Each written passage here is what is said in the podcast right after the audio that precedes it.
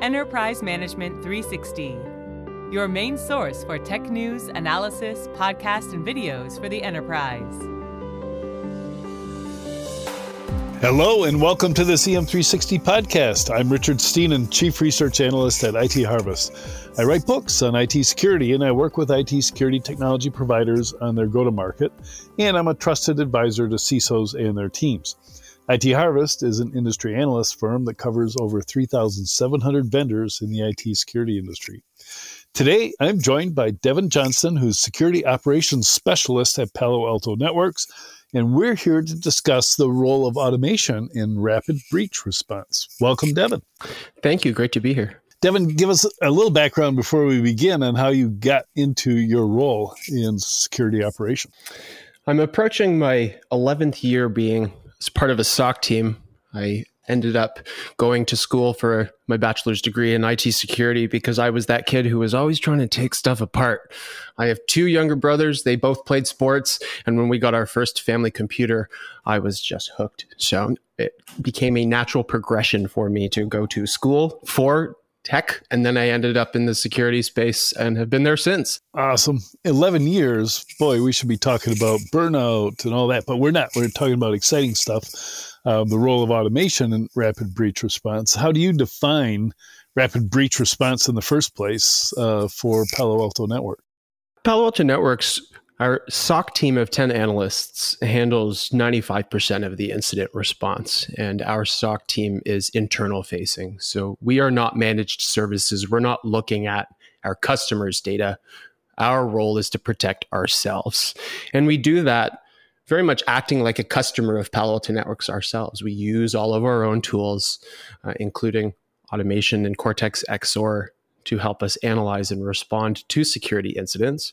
But two to three times a year, when we have a large all-hands-on-deck type of incident, take SolarWinds or Log four J, for example, we engage our Unit forty-two team to help us augment the hands on deck in the S O C, do a deeper dive investigation.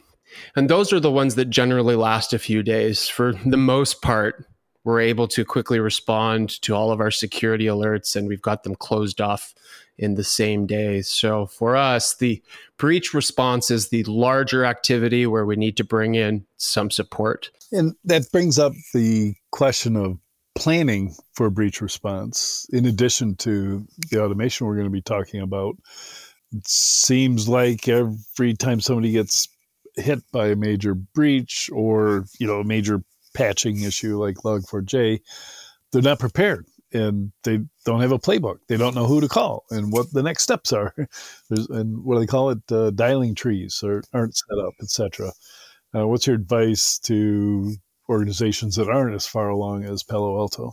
Certainly having that dialing tree or incident response plan is key. But one of the ways in which we prepare, uh, specifically in partnership with Unit forty-two, is through tabletop exercises. One of the services they offer to us and customers is proactive assessments and incident simulation. So we sit down with them and we walk through a mock incident with those experts and researchers in Unit forty-two, and looking at how our tools are configured, whether those be automation or detection, so that at the end of the exercise, we have a pretty good idea that should a specific type of attack happen today, how are we going to respond to it? What is the automation going to do? And then on the other side of that coin, we do purple team exercises as well. And the difference with the purple team exercise is we have our red team, or the mock attackers, actually try and conduct that attack. So instead of just talking about it, actually run it and then see how our tools and team responds. Awesome. And so that's live fire. They're not running it in a uh, sandbox environment. Very much so. And a lot of teams have heard of, you know, the typical red team exercise, which we do as well. Um, but the purple team is more of a collaborative effort between the blue team and the red team, which is something a, a lot of organizations have not looked into yet, as they're uh, at a more junior point in their maturity. Yeah. Give us a feel of the hour by hour for a recent rapid breach response that you've gone through. Well, some of the most recent ones um, have been related to internal applications. So these are things that won't have a public advisory, but based on something that has been built for our own employees. And we don't even know how it works because we're not the ones that built it. This is a common thing within incident response where the S O C may not be the experts in how that application works or how that uh, specific attack would flow. So we reach out to Unit forty-two to assist us. Uh, they have consultants on standby who will come in and help us comb through evidence. A lot of the analysis that has to happen in the early points is just looking at raw log data. And the more eyes you can get on that, the quicker we're going to be able to find the points of interest.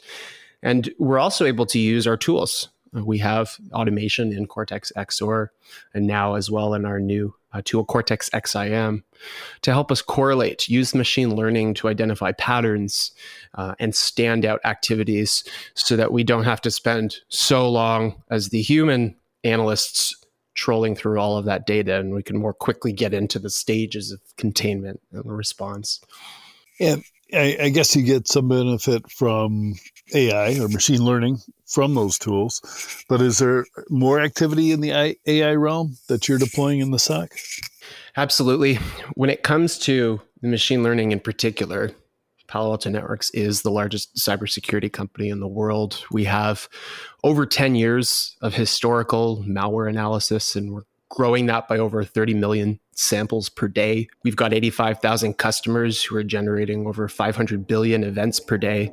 So all of that is feeding into that machine learning that we're using and subsequently back into the detections in our tools. So even our customers are able to take advantage of all of this telemetry that we're collecting. And that's across the whole stack. We have different levels of machine learning uh, that are doing detection in all of our products. And as time goes on, as we collect more data, that's what's really improving on those detections. And it's not something that we need to build as the S O C team or the security team, which a couple years ago, that really was up to whoever was part of the S O C or the network security team to come up with all of those detections. But today, we get to rely on the tools a lot more and save our time for the fun stuff. Yeah, right. I can imagine because you're, you know, you're serving your, your single customer, internal Palo Alto, but I imagine there are still tools that Palo Alto doesn't have and that you use. Does that lead to either de- new developments of Palo Alto's tools, or eventually is that how some of the many acquisitions that go on are determined? Certainly our S O C has played a big part in a lot of the acquisitions that have happened. We started building our internal S O C team around seven years ago, and we were using uh, different SIM vendors. We had uh, different endpoint technologies, none of which were part of the Palo Alto Networks platform today. In those seven years, though, we have moved all onto our own platform, save for a few. For the most part, all of our major detection sources are now part of our platform, and many of those acquisitions came from our S O C trying the tools out. We are frequently brought new tools. We try them out. We give our opinion on them. Sometimes they disappear and we never see them again. And then sometimes six months later, they end up part of our stack. Awesome. We were talking about automation, and you know, there's a big leap between knowing what to do and, you know, taking some action on the part of humans to do it, and allowing any system to actually make a change to the network or configuration. Are there some instances where you can say, you know, yeah, we're always going to do this. We're always going to take that system offline and uh, isolate it and clean it up uh, automatically? Certainly. And we've reached this point, not overnight, where we trust the automation to take certain proactive actions without any human input. There was a bit of trial and error and learning. Where does the benefit outweigh the risk in having automation go proactively, take something off the network, as an example? And the great thing about the automation tools that we have available to us today is they're completely customizable. Although many organizations were going to have an overall similar structure for how we respond to certain types of incidents. Many of the subtasks within that response, take phishing, for example, are going to be similar. We want to figure out, are these emails actually malicious or not? Is this link, is the attachment, uh, is there a reputation on this sending host? So in that regard, we don't have to be focused a lot on building really corner edge cases in the automation. We're able to leverage the technology to follow an existing incident response plan, whatever that may be, to our benefit and tweak as time goes on. This is great because one of my biggest concerns for the future is that the bad guys are working on automation as well. Certainly. And, and you know, and no question that, you know, the A T P groups are doing this, right? They put the most effort into designing their attacks. And we, you know, so many organizations or surveys come out and it's like, hey, the mean time to detect and mean time to clean up is measured in days at the very best companies and months at the very worst. But days isn't going to cut it when there's an automated attack, which could be executed in minutes. Sure. And the automated attacks, some of them are not all that sophisticated. One of the biggest pain points for organizations today is still phishing. And if you think about the typical phishing email that used to be easy to spot because, you know, it had bad grammar or it was asking for something outrageous, well, now we've got large language models that can generate new phishing campaigns or social engineering en masse. That's not very technically difficult, but it's able to trick a lot more people and you end up with more incidents. So we're at that point where we must fight fire with fire. We must be using automation.